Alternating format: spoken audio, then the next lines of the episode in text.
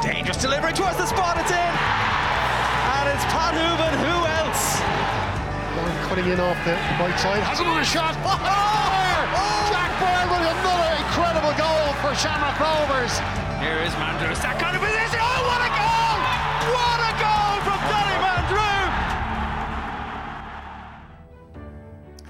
So we're only three rounds of games in, and it's Shamrock Rovers and Dundalk already at the top of the table, but Cork City bottom with no goals and no points so far. We have so much to discuss with John Dunleavy, the ex Cork City player, now with Sligo Rovers, and we have Dan McDonnell in here as ever for LOI Weekly.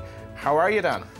Good, John. Not too bad. It, just looking at the table here, it's already nine points for Rovers, nine points Dundalk. They're cut off, and that'll be that Two forever. horse races confirmed. It's already after before three games. Before, Before the two horse races is. is We're a little bit worried about the coronavirus. Um, Yeah. You know, Cheltenham already doubts that it might go ahead. Is it going to affect football, do you They're starting to talk about Euro 2020 now. I mean, the Mm. one year that UEFA are doing a tournament where you fly all around Europe for the competition, then you're like you're talking Europa League, Champions League. You don't want to be flippant about it now, really.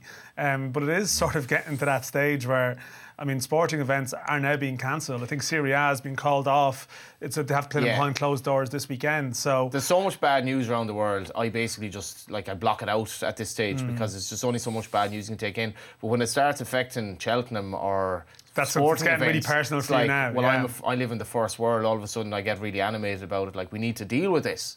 You know. Mm. Whereas I've had a friend from Iran tell me like we've been locked up in the house for a week. We actually can't leave because people have died there. But I'm worried about Cheltenham. you're like. I've got a couple of good anti-post bets. I mean, I you- actually you've do. got your problem. So the anti-post bets could be rendered redundant, um, and you know that wouldn't be good at They all. They probably get a refund, whereas the people in Iran won't get those weeks they spent in And their they're not house betting back. on Cheltenham. No, No. to be fair, they're not. So You've seen Yeah. a lot of football over the last. I have, yeah. I was at Derry, out. Derry Finn Harps on Friday, and then um, yeah, then Monday I was up in Dundalk and Cork. Actually, You, like, you sounded very downbeat on the old tweet machine. It was like, Did I? oh, this game is although that, Yeah. Dundalk Cork was a nonsense of a match. Yeah, nonsense of a match. Like, I think after like five, five, five to ten minutes, it was like, oh, this is.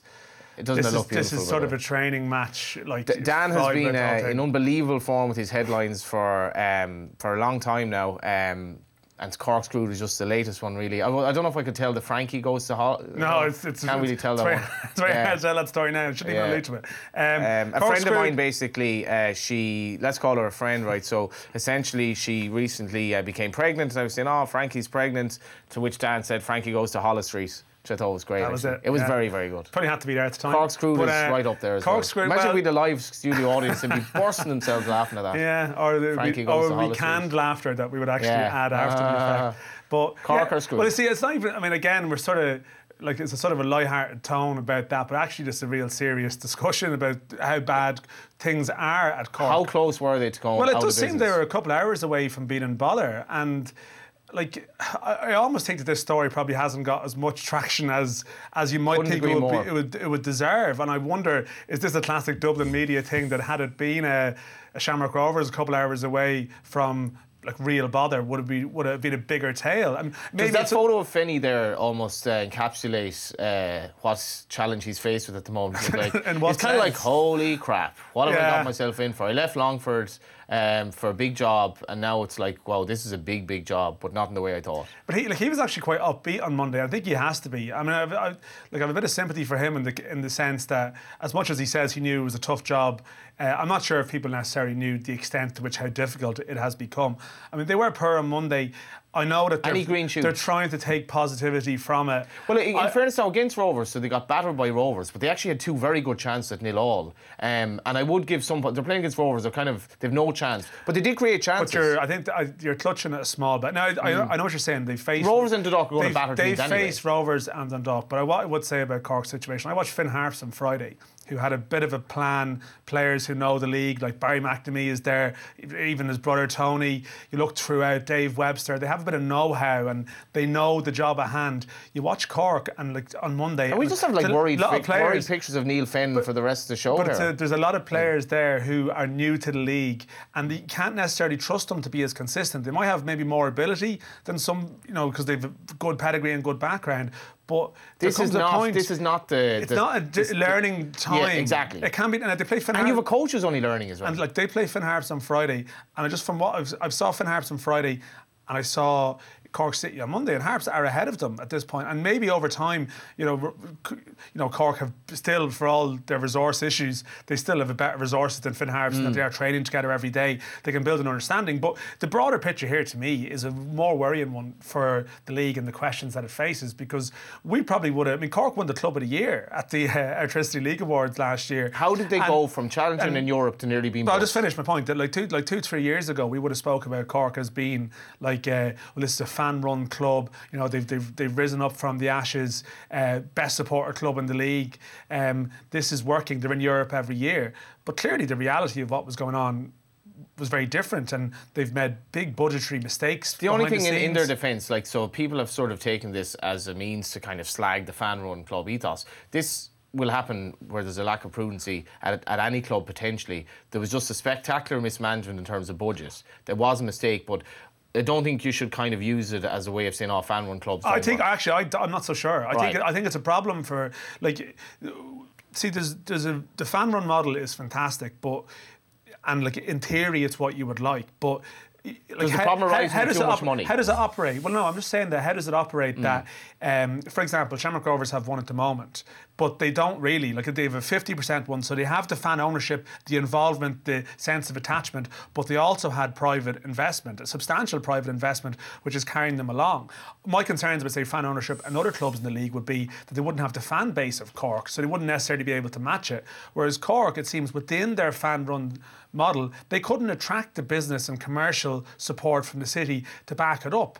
And where the league is at at the moment, and in fact where football is at generally, and you look at football across in like the lower leagues in England, clubs are massively reliant on benefactors and you know people who are supporting them.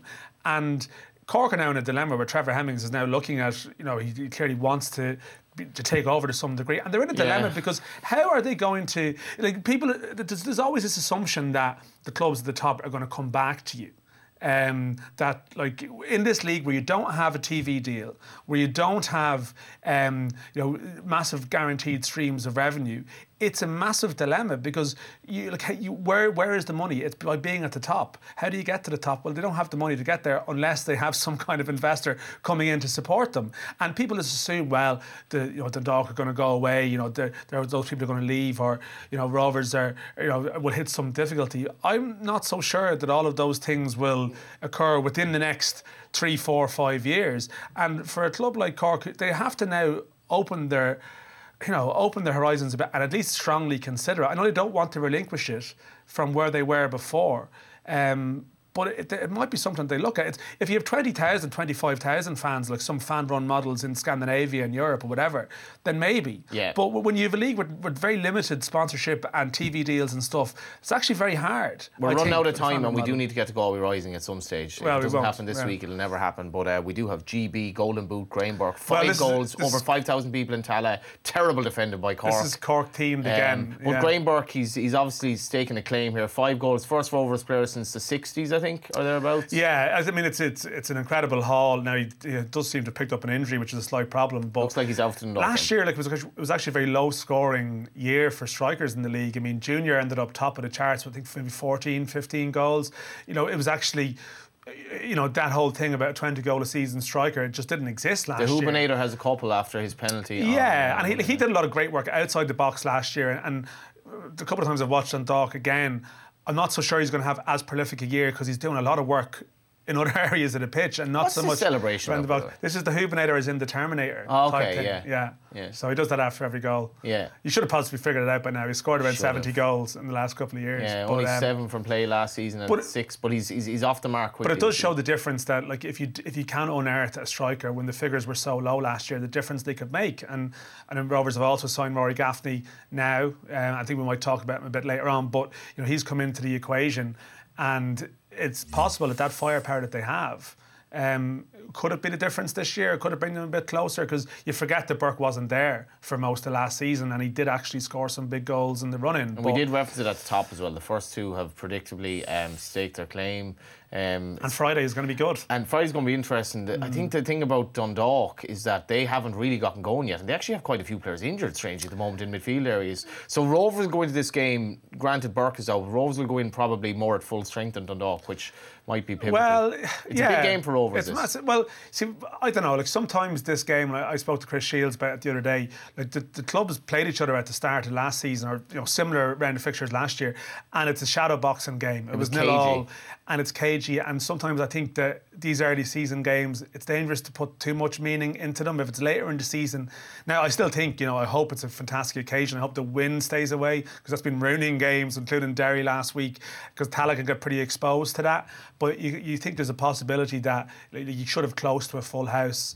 Uh, you have the two best teams in the country, and if they can't deliver some kind of spectacle, like you'd be pretty downbeat. And it, I think it's nicely poised. The Rovers probably have a bit more. I mean, they scored six last week, and there's a, maybe a small bit more excitement about them. But the flip side of that is like Dundalk. I think against Shells they, they struggled a bit and they had moments against Derry. But What they- about the kid but- Flores, by the way? What a Oh, strike. Some strike. Great backdrop. Some strike. Yeah. No, a horrible backdrop. Horrible backdrop. A, a goal that should be going viral now. Arguably my favourite goal outside the foot half volley. What more do you want? Unbelievable. Mm. I've been saying this lad needs more game time because he can play. It's and exceptional. This is going to be, but like this is game on Friday is only part of a massive double header with um, Streets of Rage the second or whatever they're called playing Galway United on Saturday. Yeah, the development team. Street Fighter Two. Development team, as they were called, in I think the. Mm. What's that about? Longford Town seemingly chose not to put the name of the club they were playing on the match program cover.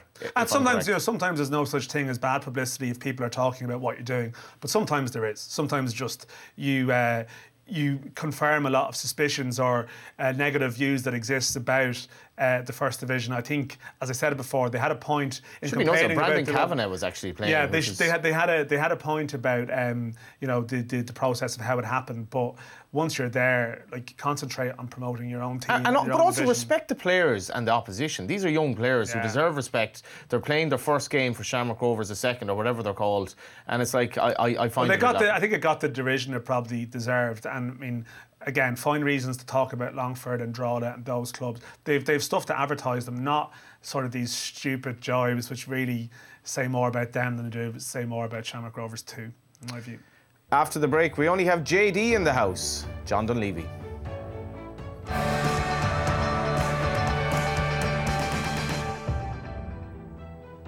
And you're welcome back to part two. We now have Johnny Dunleavy in studio. Uh, there are only two teams actually at the bottom with no points so far Cork City, who Johnny Dunleavy left, uh, and Sligo Rovers, who he joined. You left one sinking ship and you uh, joined another, did you? That's Only one you, of them- That's how you want to put it, Johnny. Uh, Uh, no, in fairness to, I, I suppose it's been a bit more nuanced with Sligo. You've Yeah, had some tough I- games. How are you, by the way? Absolutely. Very well. Good to yeah. have you back. Good, good to see you. I Yeah. was up at your preview night last night there. It was, uh, Did you enjoy it? Johnny's it Cheltenham was good. It preview was nice. Johnny yeah. Cheltenham preview Sam night. and yeah. Leap. We're discussing uh, maybe Cheltenham if, if, we, if we could go, but the, as we're saying with Dan, you, you never know with the virus. Yeah, it's not looking good at the moment. How's it Um, looking in Sligo? Listen, we've had a tough start, no question about it. Um, the first three games, even though even though we've been beaten in the first three games, um, I'm actually quite positive on it. To be fair, the the game, especially in Dalymount the other night, we changed around a few things formationally. Probably, um, we brought in a new left back, Alex Cooper, who I think. No, I haven't seen much of him, but I think he's very, he's going to be very impressive. Um, Played I- for a team called Fresno or something like yeah, he played for a team called Fresno. They were a franchise that actually, as far as I know, they got moved maybe because they had no stadium. And Because Fresno was in my head. I was like, is that, what is Fresno? Is it like some sort of food or something? Like, it rang a bell. And Yeah, I But they're no more. they're no more. Well, they're they're going to be coming back again next year, let's say. Right. Um, but he had to find a team in the meantime, so the manager took him. But yeah, frustrating start I think for us really. The first game from Park the same. It was there was very little in the game, and um, In no, fairness to your manager, he's, he's some scouting repertoire because he, he gets like these players from players literally from all here, over. here, there, and everywhere. a guy who walks a cat, Yeah. you know, every day, Kris Twardek, he got him last season. yeah, Um, Archie, hero Archie, goals. Archie, Archie the cat. Teemu with his Teemu with his very colourful Instagram pictures of What like a man. around Strand. Johnny Hill. Dunleavy, you know, Johnny s- Dunleavy. spreads far and Absolutely. wide. Yeah. Yeah, far and wide. No, I have to say the the boys that have come in are good characters as well.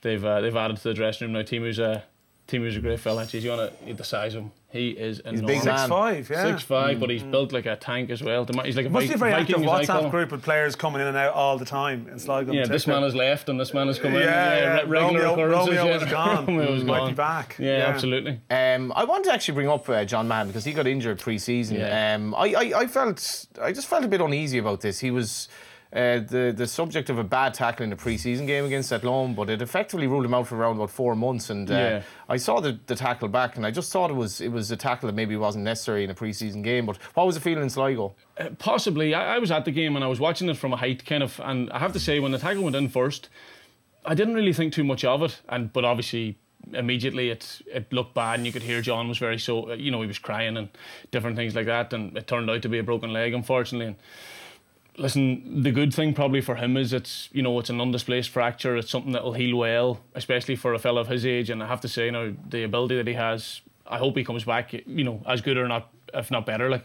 Uh, how's your own injury situation? It's always a it's a problem for you every now and then. unfor- Unfortunately, if I was a horse, we put down long ago. But uh, yeah, You no, would have gotten the bullet, which is I suppose one of your earlier that was uh, one of my earlier quotes. was terms. it? Yeah, you still don't know if it was a euphemism or not. Uh, But, uh, yeah, look, it's it's not easy for me. I suppose I, I take probably longer between matches to recover and things like that. Just more as a result of the surgeries and anything else. But we're managing as best we can, and um, the manager, the medical staff, you know, everyone have been great to me in Sligo as well. So um, hopefully, it's something we can manage going forward. Like I appreciate you have your own injury history, but Yeah. as a player generally, all of a sudden like you have this long off season and then you're into like Friday, Monday, Friday. Is Hmm. it is it how is it for the body generally? I mean, I said you have your own issues, but like it's a tough one. Like, You see a lot of early season injuries now, and I sometimes wonder is it schedule related? Yeah, I'm not sure myself. I think the fixture schedule in the league is a bit of a farce anyway, and it's something that we. It's something that was mentioned maybe three years ago, and something that we really haven't dealt with. The build up of games in April, there might be something like ten or eleven matches in April, and I think that's just nonsense. When you, if you look later on in the season, I, I think there's a period maybe in August where we haven't got a home game for five weeks. It's to do with the FAI Cup and how that's spaced. If you get knocked out of the cup early, then you're in bother. But you, you've al- you also have that this year as well. Generally, Yeah, exactly. I know I do understand that, and, and I understand there's probably, but there has to be a, a happy medium that we can find somewhere. Mm-hmm. You know, you it had puts- Shamrock Rovers like resting six players, I think, the other night, five or six players for the trip to Waterford. It's difficult if you take a team that y- say ourselves, we probably have a relatively tight squad. You know, the the more times we can play the same team, I would say maybe it's the same for every team, but the manager would say the more times you can play the same team, the better. So when you have that build up of fixtures and that you know that real that real pile, you can't do much training in between. You're just going from game to game. If you get a few injuries, all of a sudden you're very stretched, and um, I think it's something we need to look at. I think it's an issue that leadership is actually needed on because this is one of the, and not to go back to the, the development team thing, but one of the discussions around that time was, well, you know, it's a decision that all 19 clubs in the league should have had a vote on it. If all 19 clubs in the league had a vote on the length of the season, they would probably keep it. The, the, the, the democratic majority will be to keep it Yeah. at the length that it is because clubs want to keep paying, you know, 38, 40, 42 week contracts. That's the real reason the season is as congested as it is. I know the FAI could do it better. You could talk about the, the summer break, and you know some players want that, some don't. Uh, you can talk about the structure and the spacing of various things, the size of the league. But fundamentally, it comes down to the fact that the majority of clubs want to pay their players for as few weeks as possible. And that is one of these things where actually you don't need the majority vote and preference on this decision. You need a strong leadership Strong from the top to leadership, say, if we are a professional league, this is what we're going to do, and you have to sort out your budget accordingly. That's what should happen. Uh, whether it will happen, well, we'll see. Yeah, we're going to talk a bit more Cork City uh, with JD in the third part of the show because he was obviously at the club uh, during its peak times over the last few years. But what have you made of the league so far? Um, it's been Rovers and Dundalk kind of shooting up to the front. Is it going to stay like that? Do you think? Yeah, I'd be very surprised if there's if there's any change in that. Um, I think the two of them have looked very impressive so far. I know I, I heard you in the first part there talking that you know Rovers obviously scored their six. Let's say going into Friday night, Rovers scored their six last week, but Dundalk will take a lot of heart from going to somewhere like Shelbourne, a packed Tolka Park, and you know grinding out results as well. It's it's what they do. It's what they do so well. They've got players there that are just used to winning. And I, I think that means a lot. Um, really looking forward to seeing the game on Friday night. I think it'll be it'll be a good test for both teams. Now it'll be interesting, and, and I hope it's a good advert for the league as well. I suppose the worry for Sligo is that you just your lack of goals was going to be a question mark for a lot of teams pre-season, but it has been borne out so far for Sligo. Is it something that you're uh, continually working on? It's something we're working on every week and working in training and like the quality that we have there. I think it is something that will turn. Um, you know, you look at the likes of Ronan Coughlan, the likes of Ronan Murray. Um, there could be some movement maybe and more players coming in. Whether He's brought in a striker from New Zealand now, New Zealand internationals. He's put not in your WhatsApp group yet. international. So He- he hasn't been joined added yet, no, I yeah. haven't- haven't Once managed he to hasn't text flown in no. from Italy, he'll be all right. That's it, But, um, exactly. you know, it's uh, like, yeah, like, but it's a, it's an evolving stage of the season. Like this is the problem that you face. You're probably still getting to know some of these characters and personalities. Yeah, in some ways we are. We've You have probably your own kept, gaff, though. You live on your own. It's like you've I do, just yeah. been given this kind of um, converted Except, except when you when you come bunking in there. well, every now and then. Every but, now uh, and then, yeah. two bed house all to himself. Next yeah. to the ground as well, apparently. Very Yeah, close. absolutely, yeah, it's good converted location. horse stables. Yeah, no, I have to say now, Sligo itself is uh, Great town I really well. like it there. Now, I have to say, love the town and love the. I'd say it's very underrated as a sort of a destination. You know, the the coastline and places to see, places to eat. It's a really lovely part of the world. Waterford United coming up is a Waterford big FC. game. Waterford FC, rather, is a big game already. And, you know, Waterford obviously started well against St Patrick's, but have uh, faced a couple of difficult games since and wobbled at home to Bohs. And Shamrock Rovers, kind of disappointing that the Shamrock Rovers on a Monday night could have been a big crowd down there, but um, this is a big game. Yeah, it's a big game, and I think it's, we're excited for it as well. Um, you know, as I say, last week against Bohs, in general play, I thought we were very good. I thought there were parts of the game where we were really good. Our passing, our possession, on, on a surface that was difficult for both teams. I've no doubt the Bohs would say the same. Um, so no, I think it's it's uh, it's a good opportunity for us at the weekend. Probably we might have a couple more players maybe back from injury as well. And um, look, I can see the green shoots. I, I- I'm I'm very positive still about the season. We're three games into a 36 game season. Certainly no time to panic. Obviously, you're from Ballybofey. You played for Cork City. Cork City Finn Harps all of a sudden is the making of the second biggest game of the weekend. Yeah, another big game as well. Uh, Harps obviously started very well, taking They, they, they, it was said to Ollie Horgan on Highland Radio, what a start, Ollie. You know, you've four points, could have had six, could have had none. yeah, he's a, he's, he's a character, all right. I remember him talking a few years ago about uh, they were t- they were in the mid table and they were after winning maybe you know five out of seven games or something. Uh, are you aiming for Europe, Ollie? And he said the closest we'll be getting to Europe is a plane to Lourdes. Yeah. you know this sort of What stuff. I man. think that's a famous quote. So Big game for um, Cork City. Big game for Cork City as well. It's been a, a tough start to the season for them. And I think it's part to emphasise for them as well. They've played the two best teams in, in the league at this stage, and that, that was always going to be a difficult start for them. So um, it's it's certainly not a time for them to get too concerned either. Albeit they've conceded a few goals, and um, you know I think they have a lot of good players down there still. Can you believe the turnover though? I mean, Gearóid Morrissey the other night was the only like he started. I know McNulty's on the bench and Alan Bennett's still around the place, but Yeah. Morrissey was the only starter who was involved in the Cork Dundalk games that you were involved in. Mm. When you were there two seasons ago, could you have imagined this quickly that all of those lads could be gone?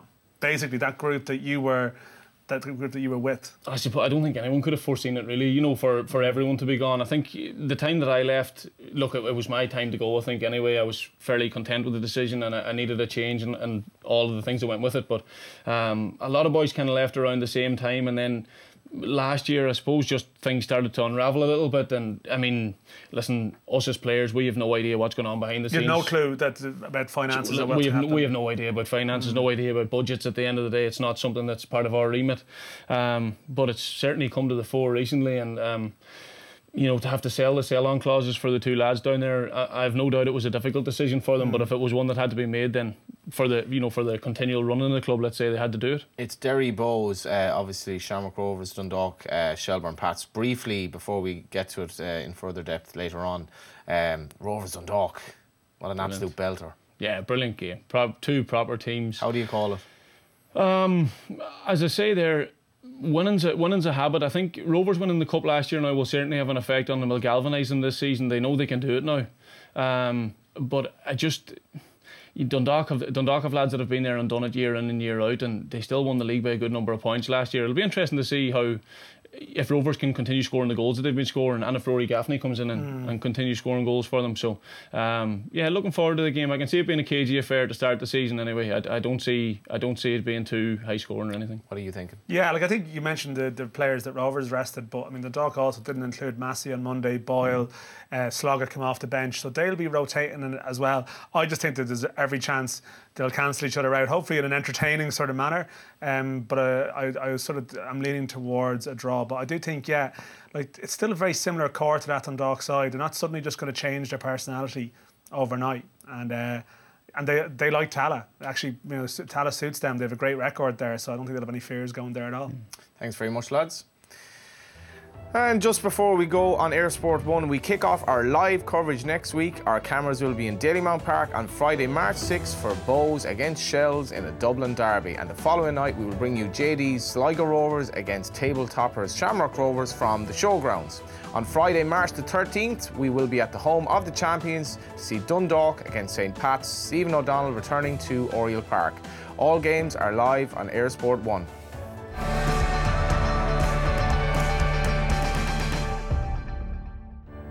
So it's part three for our podcast listeners and YouTube viewers. We mentioned JD went from Cork City to Sligo Rovers earlier on. Gary Buckley did the exact same thing, and Gary Buckley was actually at the centre of one of my favourite LOI related kind of banter stories, but it's actually more than banter, it's quite funny. You were in Vegas with uh, Bucks, as he's more affectionately known. Yeah, we were in Vegas. There was about ten of us in Vegas, and uh, one of the days, the tallest building in Vegas. I can't remember the name of it, but there's a sort of a rotating restaurant at the top of it. So What happens in Vegas stays in Vegas, except Mo- most for- of it, except for the Yeah. story, let's say. And uh, so we all there was a lift up, and six or seven of us jumped into the lift along with this English couple, and there was a girl working in the lift as well. So we all jumped in anyway. We were all just talking to each other, and the next thing, Bucks just turns around to your one that was working in it. He says, "Well." How's business? Up and down.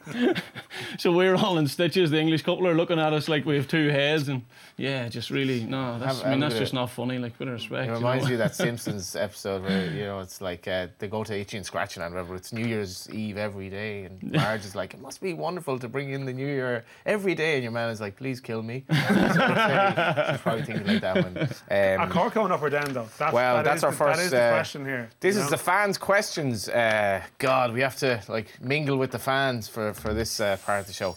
This one is from Dylan uh, on Instagram.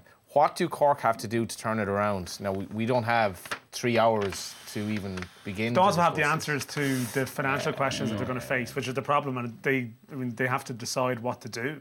Now, I I, I, I, I just I do slightly disagree with what you're saying there. It, anyone could make this mistake. People can overstretch, and whatever it was, they thought that their crowd was going to be a lot bigger. Johnny, the they got 800 grand from getting into the Champions League. Mm. 850 grand, like that's proper, like a proper prize fund. In addition to qualifying for Europe consecutively for a couple of seasons. Um, How did and- they spend it? And well, I mean, they, they, they, they had an expanded squad as well. And I, I don't have the answers to all the, I don't have the access to the books, but I'm just saying that I, I, think you have to be pretty harsh on the mistakes that were made because. Or, or else, then what? Like, what is the like? Where is the league going if a team that generated the second most income?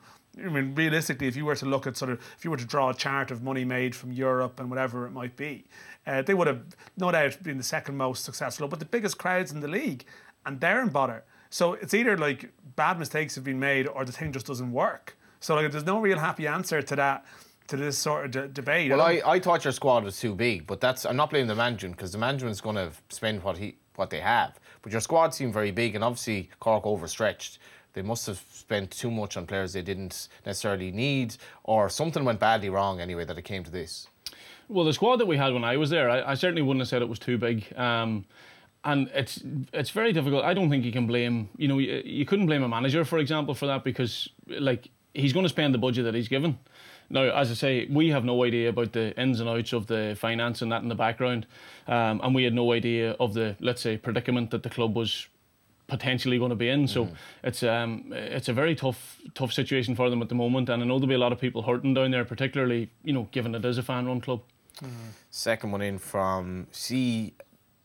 Dot Dinny, the real C. Dinny, uh, Will Finn as opposed to the fake C. Denny, who obviously is the bane of his life on social C. media. Dinny, he's a Finn Harps fan. You might know him. It's the real. Is he a Finn it's Harris fan? See, Denny, Yeah. it's a real Denny No, I think, I, think Fra- the, I think the picture of his crest is might be a Cork Oh, crest. it's a. Finn Harps related question, so maybe maybe he isn't actually. Will Finn Harps maintain the current impressed form over the course of the season? Ollie Horgan would obviously say no. And what should their targets for the season be? I would I would argue should be to stay up. Well, that would have been their first target anyway. I've no doubt. And, I can't see them getting relegated, honestly. and I- certainly, if you'd have asked Ollie at the start of the year, that would have been Mm. that would have been his answer. But um, beating your hand off for a playoff. Yeah, exactly. Yeah, but you look at his if you look at his recruitment and stuff and the players that he's brought in. I think I heard Dan say it earlier as well. It's it's seasoned League of Ireland players and, and very talented players as well. Um, from what I heard, they were actually unlucky to draw up in Derry. Didn't see the game, on, on that were then, what did you make of the way they were set up? Because they seemed. I only saw. I think the first half. Uh, I was at the. I was at the races. I only half watched it, but they seem to really kind of suppress what Derry Well, were trying to they do. They set up a three at the back, and then they they had wing backs. One of the wing backs, like it was Webster, Mark Russell, the other one. So like they're actually quite, um, you know, very solid. And I think Derry were, were, were actually pretty frustrated. And Declan Devine was saying afterwards that they're playing against wing backs, and actually they didn't really Derry didn't play with any width. They, they actually could have like got in behind and caused Harps some problems, and they didn't. And Derry were very safe and sort of. You know, they, they, they, played into their hands a small bit and didn't really. And it was actually Stephen Mallon come on for Derry as a sub in the second half as a, a winger who I think is going to be. He's on loan from Sheffield United, and I think following the sort of Parkhouse success, I think Mallon, on the evidence of this, will do well. And Figueira, great skill. But mm. this is the point. Like Harps already know what they are at the start of the season. They have a sort of an identity and a structure, and this is why you can't be too. Uh, and even I'm, I know Johnny's obviously hopeful, very hopeful that Sligo Rovers are going to turn it around.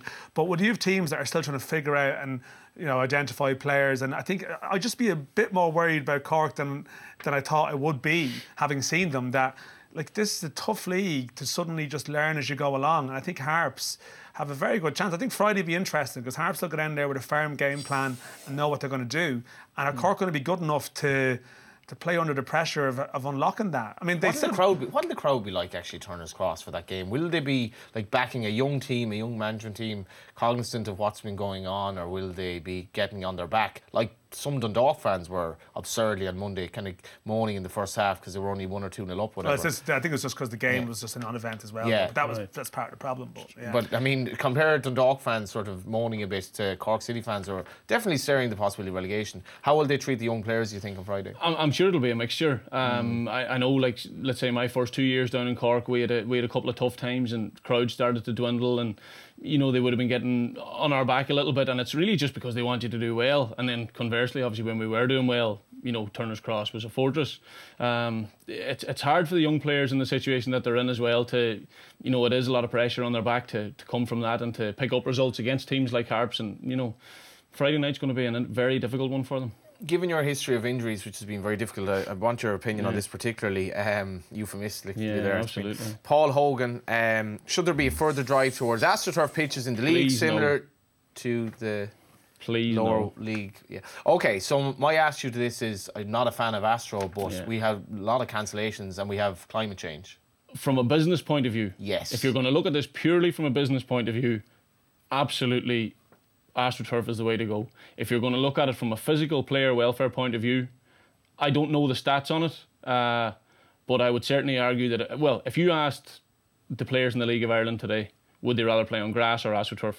Including the Dundalk players and let's say Derry players, probably they play oh, on yeah, it at course, home every two yeah. weeks they want to play on grass. But, they, but this is the thing. They don't actually. How long term studies have been done to figure out what the you know effects of this are longer term? Because it can't it can't have been that extensive. Well, they, yeah, but I think they know how their body feels as well. Yeah. I mean, they, like, the talk lads coming down the stairs the next day and they're like absolutely crocked. Flip, I, I, it's, and it's, listen, the flip side of that is, I mean, there are players who've been at the dog for six, seven seasons, like absolutely. Massey and Shields yeah. and people like that, who are showing no ill effects as time goes on, but.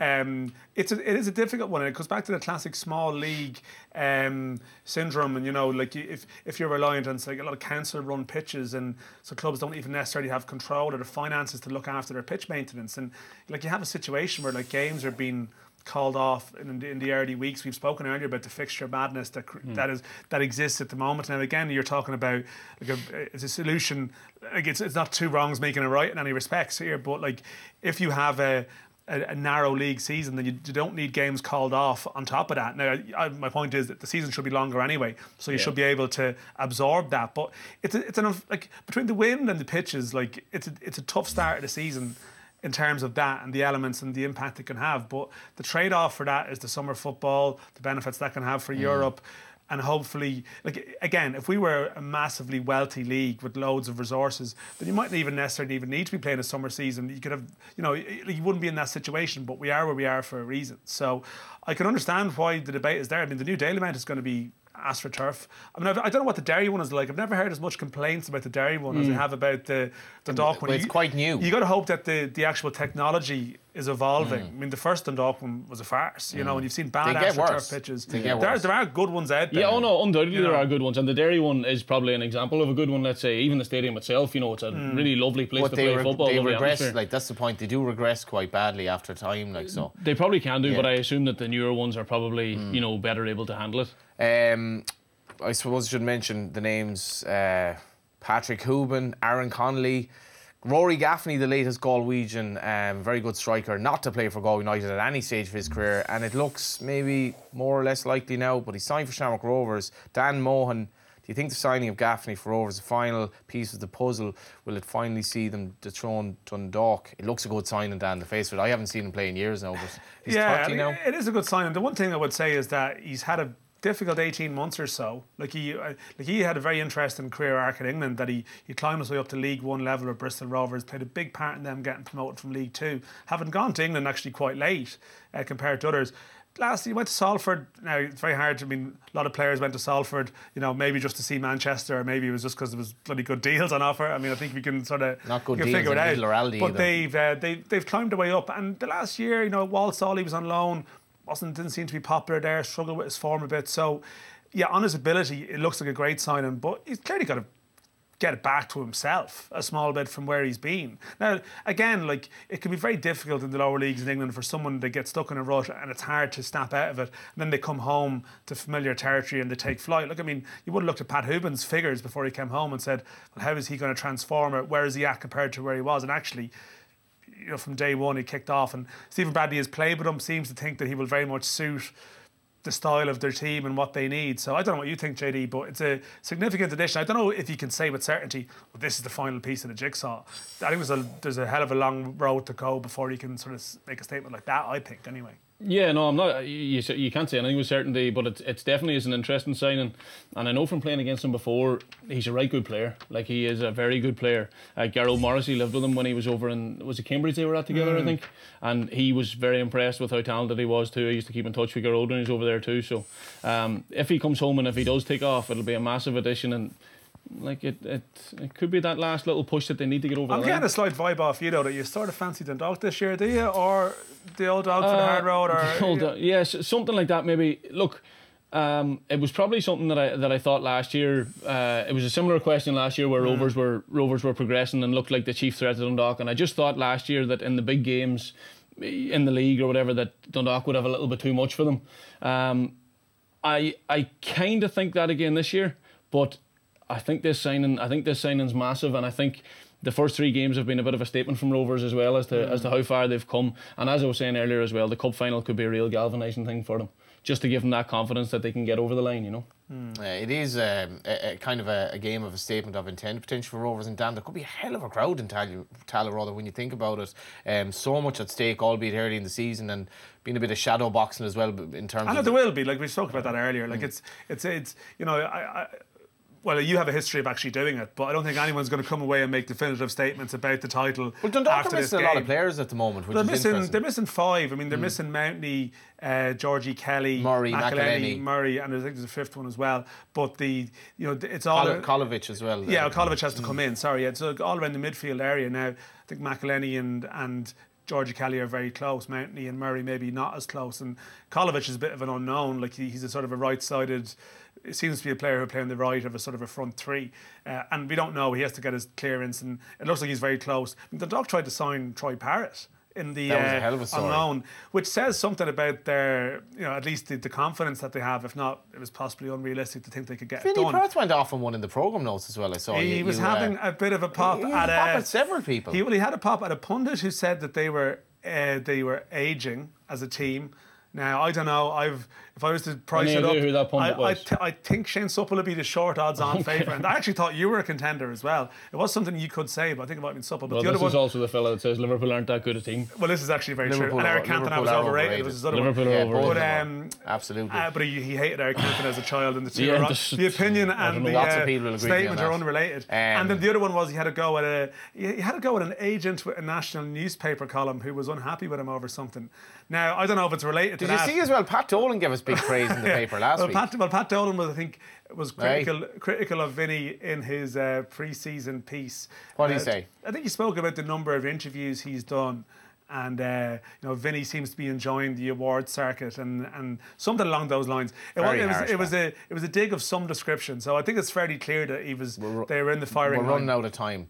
Rovers Dundalk. Uh, give us. You're looking for predictions all us, the time. Give us some sort of idea of what's going to happen. It's going. To, it's going. To, you reckon it'll be cagey? Well, I think it, there's, there's a chance it will be, um, but at the same time, I hope it's like a it's more cagey, but there's actually good midfield play in the game. Rather, I, mean, I don't think they're, they're suddenly just going to start lumping it. You know, I don't think it's going to be like that. But I think you know you might see, and you go back to the criticism of uh, that some of the dog players met at Rovers after the cup final that they play some nice football. They're pretty. and it doesn't really go anywhere. Um, and like that's uh, it's a bit harsh, but at the same time, you can see how that could happen in a game like this, where I think actually this Dundalk team, they're actually happy enough to sort of at times maybe absorb a small bit of pressure and then all of a sudden play Duffy. Or use someone who can actually you know mm. hit them hit them on the counter. Because Rovers will have a lot of the ball. There's no doubt that they they mm. will. And the game in Tallaght last year in June which was probably as well as they've played against them And lost. and they lost. And and there, there was something in that game which is which was which sort of summed up their battle. And it's you know they, they got the penalties in the cup final right? And that's that changes the whole story of the day. But at the same time they were 1-0 up until Duffy banged in the goal in injury Yeah. time and they couldn't shake them off. So there's two ways of looking at that in terms of do, do, do converting those penalty kicks completely change the dynamic between the teams and Chris Shields didn't play in that game either so there is there is other factors there that make you think that actually in a weird way, this Dundalk team might be slightly underestimated, which just seems an absurd thing to say. But I, I think people are, are expecting the changing of the guard before it might actually happen. Cheltenham nap before you go. Uh, that's in the Coral Cup. Interesting. Do you have one, Dan? Nah, not really at the moment. Not at the We'll moment. wait You have to- see- need to look at the handicaps. See what happens. Maybe maybe a Styrian for lunch to start it off. Very interesting. You give us one there that we can avoid, will you? Solo in the triumph. Right. Yeah. Uh, thanks a for coming in. Great to see you again. Thanks, lads. Good to have you. Uh, I can't wait to go to Tell at the weekend. This will be an absolute blinder between Galway United and Shamrock Rovers uh, second or whatever they're called on Saturday. Um, but the game on Friday night, we're all looking forward to that. Thanks very much for listening on the podcast and for watching on YouTube. See you next week for episode four.